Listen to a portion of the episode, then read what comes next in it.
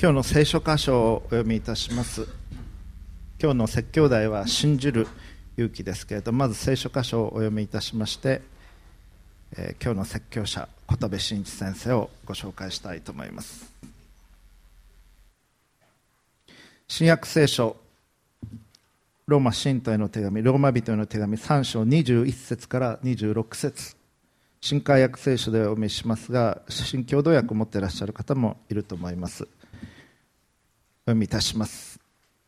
しかし今は立法とは別にしかも立法と預言者によって証しされて神の義が示されました。すなわちイエス・キリストを信じる信仰による神の義であってそれは全ての信じる人に与えられ何の差別もありません。すべての人は罪を犯したので神からの栄誉を受けることができず、ただ神の恵みにより、キリストイエスによる贖いのゆえに値なしに義と認められるのです。神はキリストイエスをその血による、また信仰によるなだめの供え物として公にお示しになりました。それはご自身の義を表すためです。というのは今までに犯されてきた罪を神の忍耐をもって見逃してこられたからですそれは今の時にご自身の義を表すためでありこうして神ご自身が義でありまたイエスを信じる者を義とお認めになるためなのです。以上です。小田部真一先生は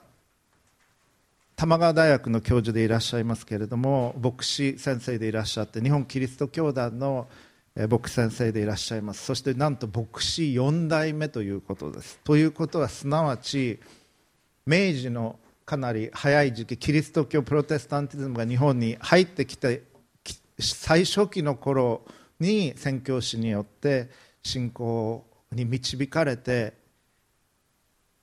クリスチャンになり牧師先生になられたということ。先週少しお話をしましたけれども砂漠派と呼ばれる人たち。すなわち江戸時代の終わり幕府に仕えており薩摩長州を中心とした政府が作られましたから最後まで幕府に忠誠を誓った人たちというのはいわば使えるべき主根を失っていきました。そしてその中で宣教師が来そして自らの家をまた藩を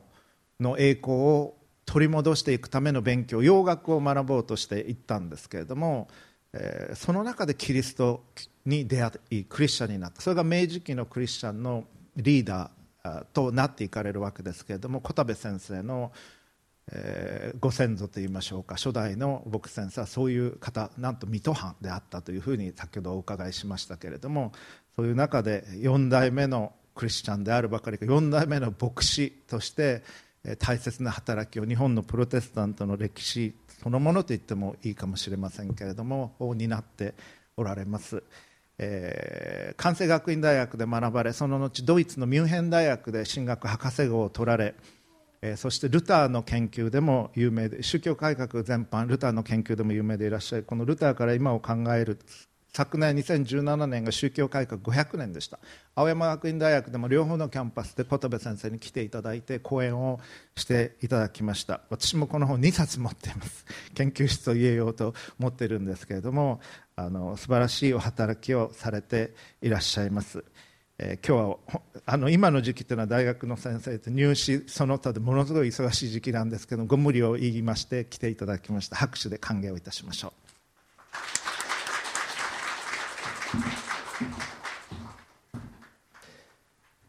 おはようございます。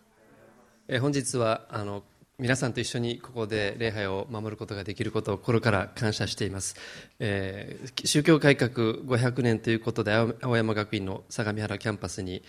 えー、お呼びいただきまして藤原先生と出会うことができましてこういう、まあ、ご縁があってここに来ることができたことを感謝しています今あの紹介に預かりましたように、えっと、私の母方の方ですね母が、まあ、父も母も私牧師なんですけど母の、えー、お父さん私のおじいさんですね。牧師でそのまたお父さんという私の曽祖父にあたるんですけど今言われて1代目のあのプロテスタント日本のプロテスタント選挙の1代目のクリスチャンのそういう、まあ、層に属しているということです。父の方はですねいつも母方の4代目の方がこうこうなんかこうよく紹介されるので父のこともちょっと紹介しないとなと思うんですけど、え父はですね1代目なんですね。えー、っと父は、まあ、くしくも水戸出身で 水戸と関係ないんですけど水戸出身でそれで、えー、家は、まあ、伝統的な日本の昔ながらの、えーまあ、神道そして、まあ、お葬式は仏教という、まあ、典型的な家庭で育ってましてただですね彼が高校生の時にいつものように、まあ、学校に行くんですね。で母親はその日はいつものように買い物に出かけて、えー、家の近くのバス停からバスに乗って買い物に母は行ってでお母さんがバスでまた買い物終わって帰ってきた時にバスを降りようとした時にバス1回停車するんですけど、えー、母が降りようとした瞬間にブレーキが外れて一瞬動いたんですね。それで足を踏み外して地面に頭を打ってもうそれでそれが原因でその日に亡くなってしまうっていう突然の出来事があったんですね。で父は非常にお母さんを好きな好きだというか、まあ、とても慕っていてで朝出る時にはお母さんの笑顔に送られて出て行ったんだけども突然呼び出されて病院に行ってみたら遺体安置所にお母さんが眠っているっていうことに遭遇して非常にこうあのショックというか、うん、もう人生が虚しくなってしまうっていう何も信じられないっていうそういうあの経験を彼はするんですね。それで受験にも失敗して、えー、行きたかった大学に行けずに、まあ、滑り止めで受けた大学が茨城キリスト教短大というところでで彼は、まあ、しかしそこは、まあ、1年ぐらい在籍してもう一回チャレンジしようと思ってたんですけどアメリカから来ていた宣教師に出会ってキリスト教というものに初めて触れてあここにこう希望というか 救いがあるということを彼は経験をして牧師になるということを決心しましたということなんですね。ただそれを彼は父親に言うんですけど父は大反対で、えー、敵国の宗教を信じると何者かみたいな勢いで言われてキリスト教牧師になるところがキリスト教を信じるなんて言ったらもうお前は息子じゃない感動だって言われて絶対にも学費も何も一切出さないって言われたんですけど父親は、えー、牧師になると言って家を飛び出して。でその宣教師がアメリカの宣教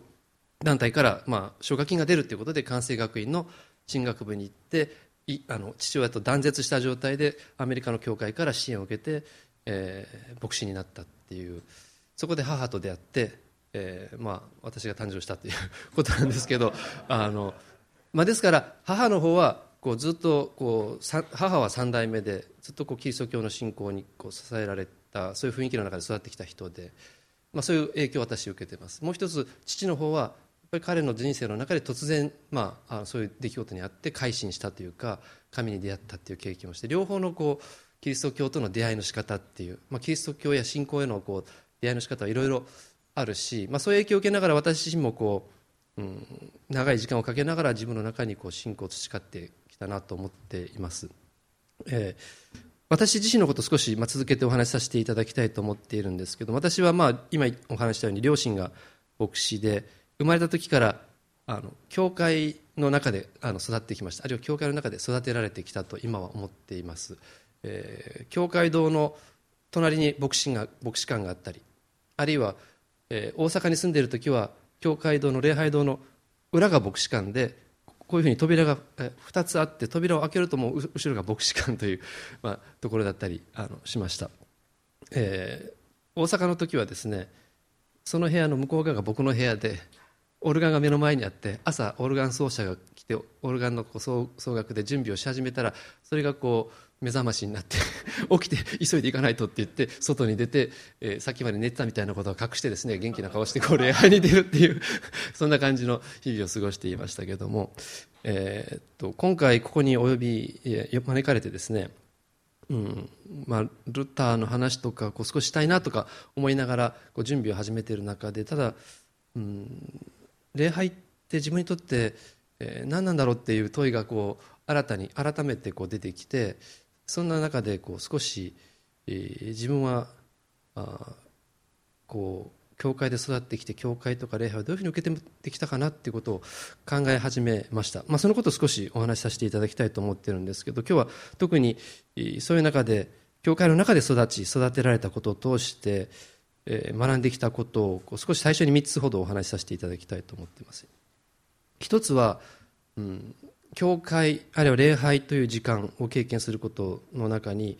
いわゆる学校での学びとは、まあ、異なる学びがそこにあるということに、まあ、気づかされたということです。えーまあ、中学生高校生の頃私はいろいろ論理的に物事を考えたり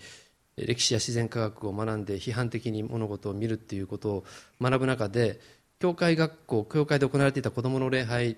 の中でこう聞かされてきたこと聞いてきたことが非常に疑問に思うことがたくさんあって父親によく「なぜなぜなぜなぜ」と毎日のようにこう、えー、質問攻めにしていたことがありました、まあ、父親はですねあんまり答えてくれなかったんですね。でそんなに知りたいなら進学部っていうのがあるから自分で行って学んでくればいくらでも学べるよって言われて、まあ、気が付いたら進学部に行って勉強してたんですけど、うん、あの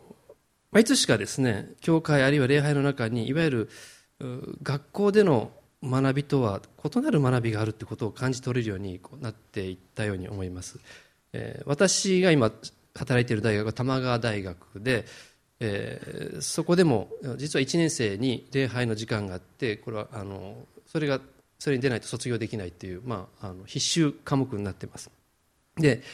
ほとんどのあの学生たちがクリスチャンではないし教会とか礼拝を経験したこともない中で、まあ、礼拝を必修の授業にしていくためには大学の中ですからこう何らかの説明をしないといけないですね。何のために宗教的なことをなぜ大学の中でするのかみたいなこう批判の声はあるわけです。その中で、まあ、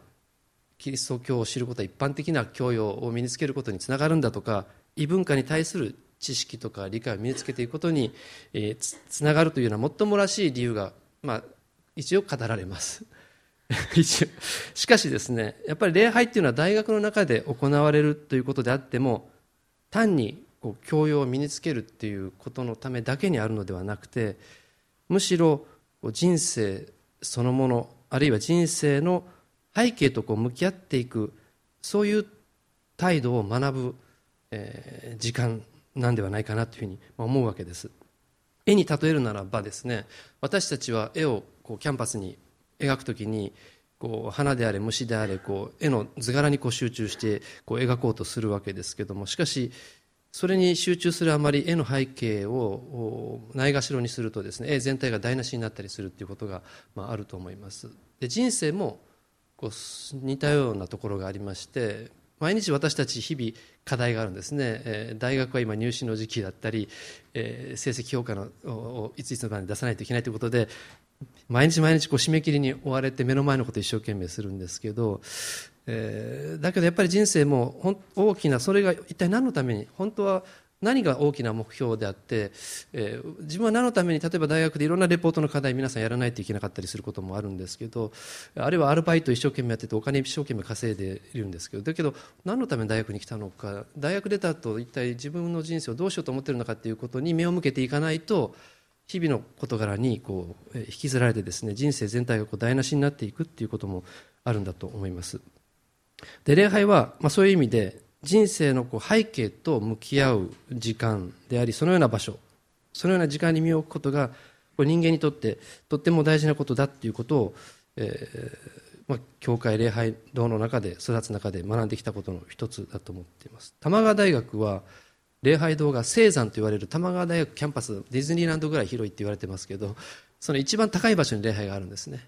でいつもこうれあの授業に行く時には1号館から2号館とか2号館から3号館ってこうメインのアスファルトのしっかり整えられた道を通って1弦から2弦2弦から3弦ってみんな移動していくんですけど礼拝に行く時はその道をちょっとそれて階段を上ってですね息を切らしながら学生もそしてあの僕もです息を切らしながらって学生たちはなんでこんな息切らしながらこんなしんどいとこ行かなあかんねんみたいなことを思いながらこう登って、えー、いつもと違う教室とは違う礼拝堂っていう場所にこう身を置くんですね、えー、ですからまああのそういう意味で非常に象徴的な場所にあって普段の日常の生活からちょっと身をそらして、えー、場所を変えて神様の前で自分や世界を振り返っていく場所っていう、まあ、そういうあの礼拝の場所があの多摩川にはあります。で2つ目ですけども礼拝っていうのは、えー、全ての人に開かれた場所であるっていうことを、えー、身をもって学んできたと思ってます。特にですねこれは小学校の時に私は大牟田福岡の九州にある福岡の教会の牧師館に住んでいたんですけども毎週日曜日にまあ、10時半から礼拝が大人の礼拝が行われていましたけど10時にですね僕は教会ちょっと坂の上にあったので坂の下のところで小学生の小さい頃から僕はですねそこで一人でこう十字に立つんですねそれが役割で。そうすると車が来てですねあの今福さんっていうおじさんが降りてきます。目が見えない方でで今福さんが降りてくると僕がいるっていうの分かってるので僕の肩にピッと手を置いてで手を置かれると僕はそのままこう歩いて礼拝堂までこう今福さんを一番前の席に案内するっていう役割をあのずっと小学生の時にやっていましたえー、で小さい頃から本当に教会にはいろんな人が来るな子供も来るし大人も来るし、えー、障害のある人も来るしいろんな人が、えー、やってくるそして誰もが来れる場所であるで、えー、今頃になってですけどねあの改めてそういうことを振り返りながらあこの礼拝の場所っていうのは本当に、えー、この世界の中に本当に誰もが来ていい場所があるんだっていうことを今頃になってこう 実感してるんですね。いろんな場所があります。だけどこの礼拝っていう場所は本当に全ての人が来れる場所であるっていうそういう場所が世界にあるんだっていうことを今改めてそういう場所があるっていうのはとっても素晴らしい大事なことだなと思ってます。誰もが神の神様の前で等しく尊い存在であることが明らかにされる場所です。この世界の中に全ての人に開かれた場所があるということ。そして誰もが等しく尊い存在であるということが発見される場所、えー、そこで誰もが自由にされる場所。そういうそういう場所があるんだということを私は教会の中で育てられてきた中で学んできたように思います。私たちは日々の生活の中でいろんな人間的な子に条件付けられた価値付けられた尺度で測られるっていう世界に生きてます。いろんな眼差しですね。いろんな条件を持った眼差しにさらされて非常に不自由さを感じているんですけども。だけど実は私たちはその条件を超えて存在そのものが尊い存在なんだっていうことが神様の前で見た時に明らかになる。それがこの礼拝っていう場所なんだ。そういう場所として全ての人に開かれている。そういう場所なんだなっていうことを今改めて思っています、え3つ目もう一つだけお話ししますと、まあ、教会の中で、えー、私が体験的に学んできたことですがそれは教会という場所で人間の切実さに触れることができるっていうことを思っています。弱さの中にこそ強さがある。これパウロがコリントの第二の手紙の中で言っていることですけどもこの弱さの中にこそ強さがあるっていうこの言葉が観念としてではなくて人間の現実の切実さの中で経験される場所。現実の悩みとか悲しみとか苦悩と向き合いながらもその先にあるものを望み見る姿勢。そしてその光に触れることができる場所が礼拝の中にあるっていうことを私は学んできました。私たちは少し前にクリスマス特にアドベントの期間に闇の中でも輝く光に目を注ぐ時をまあ過ごしてきました。華やかで美しい世界だけを見るのではなくて人間の性の現実を見つめること弱さと向き合うこと弱さを受け入れることができる場所が礼拝という場所だと思います。聖書に登場する人々の人生を通してまた聖書を読む教会礼拝に集う人々の人生を通して私たちは人間の人間としての性の深み切実さそして弱さの中にこそ強さがあるということを経験することができます。神の前で人生と向き合い誰もが尊い存在であることに気づかされその現実性の現実とその中にある希望に触れることができる場所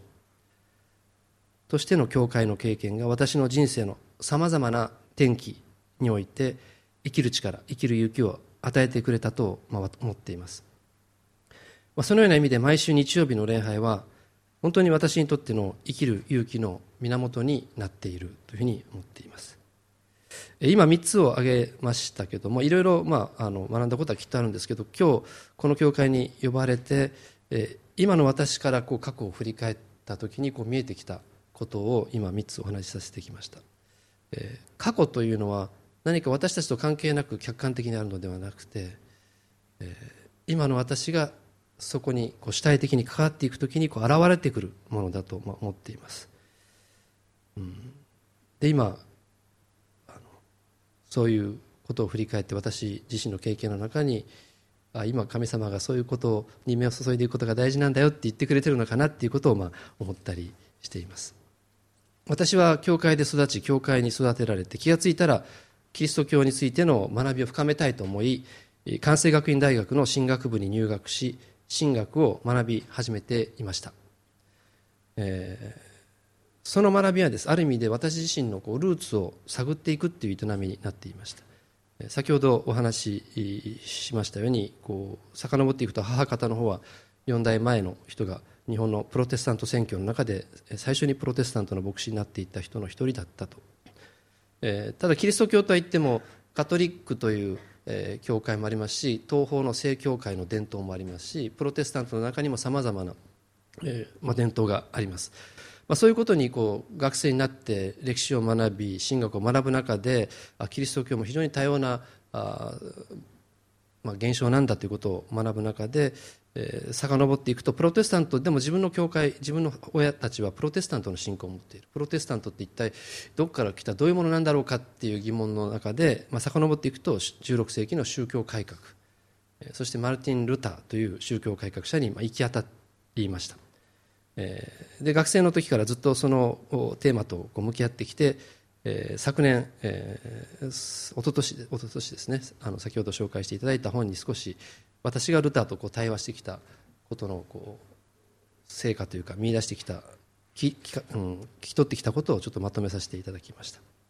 で私はあ、まあ、ルターという、まあ、16世紀今から500年前の人物なんですね、えー、この500年前の人物の言葉や思想を、うん、今に伝えるっていうことを、まあ、非常に苦労してきた 一人ですけども、え、学生、まあ、授業で時々扱いますけども、えーうん、非常にその言葉そのものを読むと古い言葉であったり、まあ、今使わないような表現が使われていたりしますので非常に遠い存在として感じられたりします。まあ、しかしですねそういう表面的な文字の文字とかそういうレベルではなくてルター自身の経験人間としての経験彼自身のうん人間としての普遍的な問題そういうものにこう触れていくとですねルターを読めば読むほど彼が当時こう向き合っていた克服しようとしていた問題から現代社会の問題の非常に深いところに迫ることができると私は思っています。現代の私たちが生きている社会私たち日本に生きていますけれども宗教が痩せ細り社会は世俗化したというふうに言われています。しかしルターが批判した人間から自由を奪う立法の力っていうものは世俗化した社会の中でこそ歯止めなくその威力を発揮しているように思われます。日常の社会社会的関係とか経済の原理が絶対視されて社会の要求に常に応えるための自己形成や自己評価に疲れて多くの人たちが自分の存在の意味とか自分の存在の価値の喪失を経験しているように思います。ルターの時代に最後の審判と永遠の命永遠の死の不安という、まあ、宗教的な枠組みの中で経験された究極的な存在の根拠をめぐる問題というのは現代では世俗化した社会の枠組みの中で経験されているように思います。功績主義的な眼差し業績主義的な眼差しある条件をクリアしなければ認められないというそういう眼差しの中で私たちはルターが経験したことと本質的に共通する問題をまさに世俗的な世界の中で経験しているように思うんです。ですから制度的な宗教を避けたとしても当時のカトリック教会をから離れればそれで問題が解決するかというとそうではなくて、えー、むしろ宗教改革者ルターから大事なことを学ぶことができるように思います、えー、ルターは当たり前のことですが初めから宗教改革者であったわけではありません。そこには彼なりの人生のプロセスがありました。そのプロセスの中に一つの重要な、まあ、思想的神学的な転機転換点転換の経験がありました。そのきっかけとなったのが彼がビッテンベルクの大学の講義のために取り上げたローマの神帝の手紙の中に書かれた使徒パウロの信仰義人の思想でした。砕いて言うことをお許しいただけるならば信仰義人という教えはですね私たちの存在の根拠私たちの存在の価値はすでに値なしに無償の許しによって無条件に与えられており私たち人間に求められていることはこの神の許しとそしてその許しによって許されている私を受け入れる信仰のみであるという、まあ、教えというよりもパウロ自身の実存的な経験です。私たちが存在に値する価値を持っているのは何らかの条件をクリアしているからではなくてただ一方的に神の恵みによっているということですこの神の恵みの約束を信じこの神との関係の中に置かれている自分自身を受け入れることができるとき、私たちは根源的な自由を獲得します。なぜなら私たちの存在に対する人間的な価値や条件に基づくいかなる攻撃があったとしても、信仰によって決して失われることのない土台が、存在の価値が私たちに与えられていることを知っているからです。ここにルターが経験したキリスト教的な人間の自由があります。えー、私がこう大学時代に教えていただいた宮谷義親先生、えー、数年前に亡くなって、えー、しまったんですけどもアウグスティヌスの研究家でした、えー、彼はルターのこの、えー、信仰義人パウロに基づく信仰義人の教えをですね、え、私たち関西にいましたから関西弁で言うとそのままでかまへんっていう その一言に集約されると。パウロの、あるいはルターの信仰義には何かそのままでかまへん。かまへん、かまへん。かまへんっていう、えー、なるほど、と まあ、関西人には非常に響くという言葉なんですよね。はい、私の好きなルターの言葉を紹介、一つ紹介したいと思います。1518 1517年に95箇条の論題を出して、それが宗教改革の発端になったと言われていますけど、その次の年、1518年にハイデルベルクで行った討論の中の第28論題に関連して次のようなことが述べられています。罪人は美しいから愛されるのではない。愛されるから美しいのである。罪人は美しいから愛されるのではない。愛されるから美しいのである。えールターは人間というのは神の前で、えー、自らを振り返るならば全て皆有限な限りのある存在であり罪人であるというふうに理解していますから罪人はとこの始まりのところで言っている言葉はですねある特定の罪を犯した人間ということじゃなくて人間は誰でもっていう意味ですね。人間は誰でも美しいから愛されるのではなく愛されているから美しいのであるというふうに言ってます。美しいから愛されるというこの命題の一部ですね。これはルターは人間の愛の世界を表現していると言っています。そしてもう一つの愛されるからあるいはもう少し言うと愛されてすでに愛されているから美しいんだという主張は、まあ、神の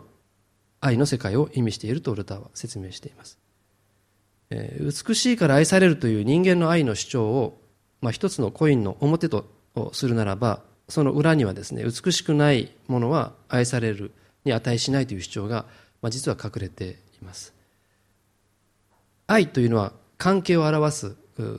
葉ですが人間の愛とはまずその対象の質とか価値が前提とされてそこから関係が生じる。美しいものはその美しさのゆえに愛されるに値されるがゆえに愛の関係の中に入れられるという質があって関係が生じる世界を表しています。したがって私たちの中に自分自身の中にそのような質や価値を用意することができないならばこの愛の関係は成立しません。他者の評価他者の眼差しが私たちに向けられています。そしてその中でその他者の評価眼差しが自自分自身の存在を脅かすものとして経験されている世界ということができると思います。それに対して、えー、ルターが言う神の愛の世界では愛されるという関係が先にあるそしてこのすでにある愛の関係を通して愛されるに値するものとしての質や価値が現れる世界だというのです。ここに質と関係との順序の逆転があります。質から関係が生じるのではなくて関係がありそこから質が生じる。私の行為や業績を根拠とせずに皆むしろ欠けているものが多く自分中心な罪人であるにもかかわらず神が私を許し愛してくださっている関係を通して許され愛されるに値する価値ある存在としての私が現れる。という、まあ、世界です。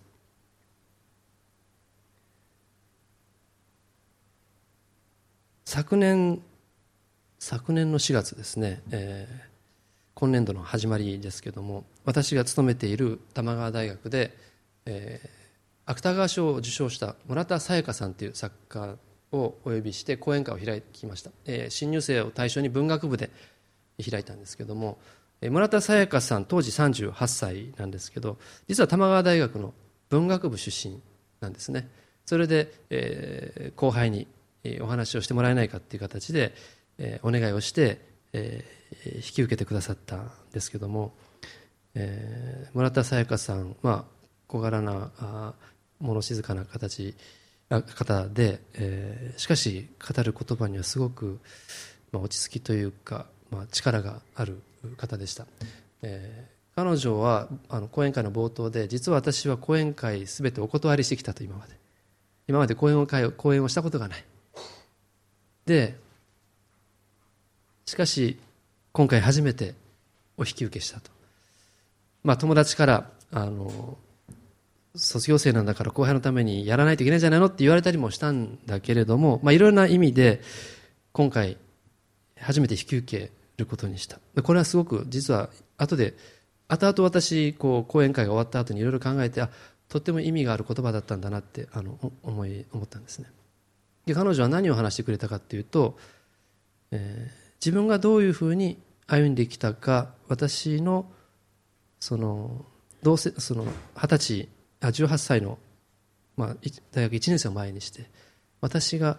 どういう道を通ってこう18歳18歳どう18歳19歳の時どういう人生を生きてたかっていう話を、まあ、しますと。いうことで、えー、幼い頃からの生い立ちをずっと話してくださいました、えー、お兄さんがいてで母親は兄に対してはあなたは男の子だからこの世で成功するために立派な人になるために一生懸命勉強して社会で成功しなさい。そのために頑張りなさい。母親はずっとお兄さんにそれを言っていた。村田沙耶香さん妹です。あなたは女の子だから素敵な男性に見初められる人になりなさい。そのことをずっと言われ続けたと。なんでお兄ちゃんは頑張りなさいって一生懸命勉強しなさい社会で成功しなさいって言われてるのに私はただひたすら見初められる人にならないといけない。なぜなんだってそれはすごく彼女にとって、えー、非常にあの苦しかったって言ってました。家庭でそうでそして学校に行くと非常に子供たちのいじめの世界があって力関係があってそこにはもう本当にはっきりとヒエラルキーがあってその中に自分は非常に低い方に位置づけられて。そしてその位置にある子供は同じ小学生を相手にその位置にある子供として振る舞わなければならなかった。でそれを経験しながらあの家でも学校でもそして学校の先生も学校の先生のまあいわゆる大人の論理歯車の中でそこから出ようとしてくれなかった。どこに行っても歯車があってその中の歯車の回転から逃れられない世界で、えー、非常に苦しんだ。その時に彼女があ彼女を救ってくれたのが、えー、小説を書くことだった。ものを書くことだった。小さい頃からずっと、えー、自分の中にある思いを文字として表現してきたと、えー、もう中小学校中学校高校とずっとそういう時代を過ごして大学になって小説の家になるための養成講座の受けたりしながら、まあ、小説をずっと書き続けたと言ってました。その中である時転機が訪れたっていうんですね、えーまあ、彼女ずっと小説を書いていてその小説の中の主人公がある時、えー、語り始めた言葉に自分が救われたっていうんですね、えー、村田沙耶香あの小説家の村田沙耶香彼女自身が実は書いてるんですよ。だけど私が語らせたんじゃなくて物語を書いているうちに小説家の登場人物が自分で語り始めるっていうんですね。そしてその主人公がが語った言葉に自分が救われたっていう経験をした。で主人公は何を語ったかっていうと美しいっていう言葉を語った。主人公が美しいと心の中から叫んだその言葉に自分が救われたっていうんですね。で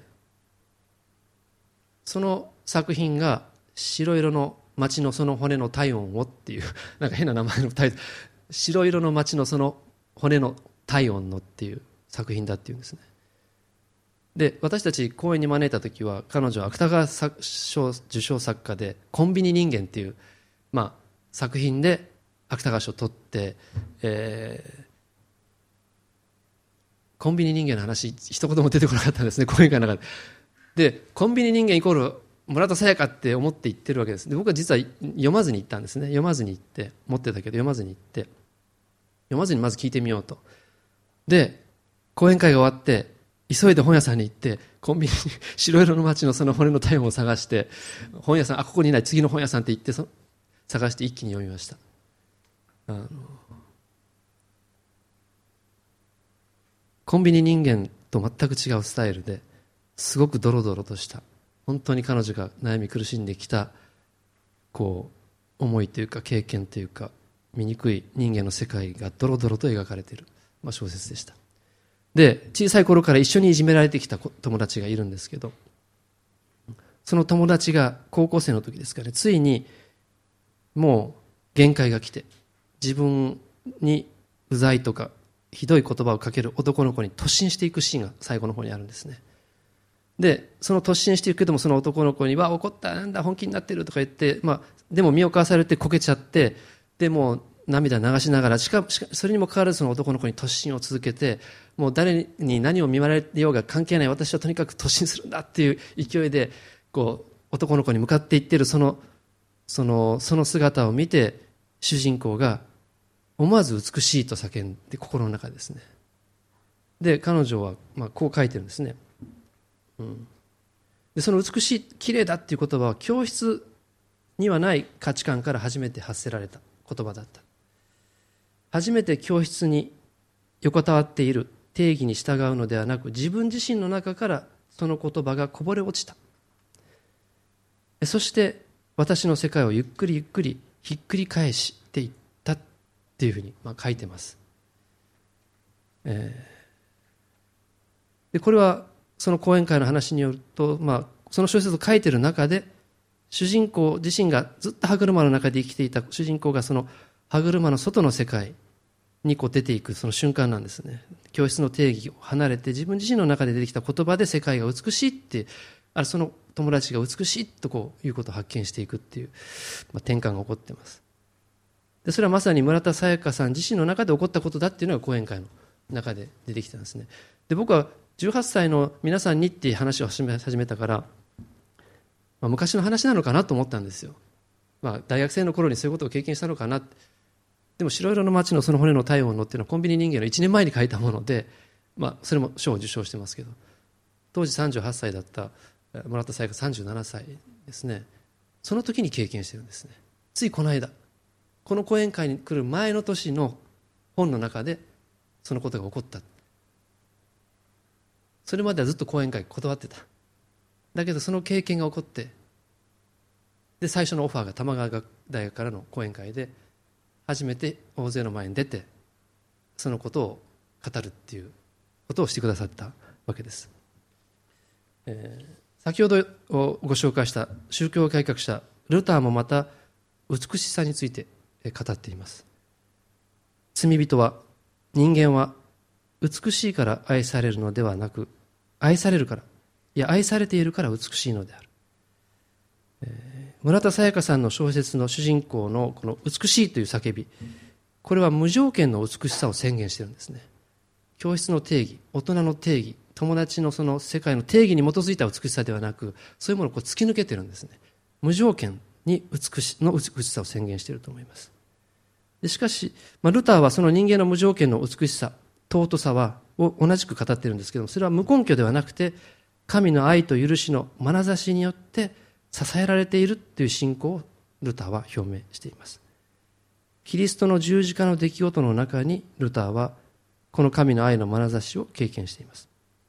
そしてこの信仰の土台の上に上で初めて他者の眼差しやこの世の人間的な価値によって生じる恐れと不安から解放されるということをルター自身経験しています。他者の評価によって自己の存在の根拠や存在の価値が失われることを恐れる必要はないんだとルターは言っているわけです。村田沙耶香さんは周囲の人々の眼差しにさらされながらその期待に応えて生きることを強いられてこう自分らしさを失っていくことに非常に苦しんできたということを語っていました。そしてその彼女の経験というのは今の時代の多くの若者たちあるいは若者に限らず大人たちの苦しみ自分らしく生きる自由の喪失の契機につながっているように、まあ、私は思いました。でこの自由の喪失の経験が現代社会の問題の根本に根本にもあるとするならば宗教改革500年を契機に宗教改革の始まりにあるルターの神学そしてその経験をもう一度想起する思い起こすことはプロテスタント教会にとってだけではなくて人間が人間らしく共に平和に生きていくことを求める全ての人々にとって現代的な意義を持っていると思います。そしてそのような時代の中であるからこそ、まあ、教会という場所礼拝というこの空間と時間はますます重要な役割を担っているように思います。礼拝は誰も阻害されることがない場所です。誰も排除されることがない場所です。誰もが来ることができる場所です。神の前で神に愛されている一人一人の存在の美しさ存在の価値や尊さが現れる場所です。神の言葉が聞かれる礼拝という場所を通して私たちの中にそしてこの世界の中に信じる勇気そして共に生きる自由と勇気が繰り返し新しく形成されることリフォーム再形成されていくことを願いたいと思います。またそこに精霊の力添えが豊かにあることを祈りたいと思います。お祈りいたします。万物を作り私たち一人一人に命を与え今日こうして共にあり導いてくださる主なる神様。今この時この契約宣教協会であなたを賛美し礼拝する時を与えられ感謝いたします。またあなたの前に歩み出てもう一度あなたからいただいている恵みを確信しこの使わされている世界に歩み出していくことができることを感謝いたします。どうかここに集う一人一人の心にある祈り願いをあなたが今聞き届けていてください。そしてそれぞれが歩み出す帰っていく場所にあなたが共にあって新しい習慣導いていてください。世界中にある教会の礼拝の時をあなたが祝していてください。今日今ここで礼拝できることを心から感謝し主イエス・キリストの皆によってお祈りいたします。アーメン。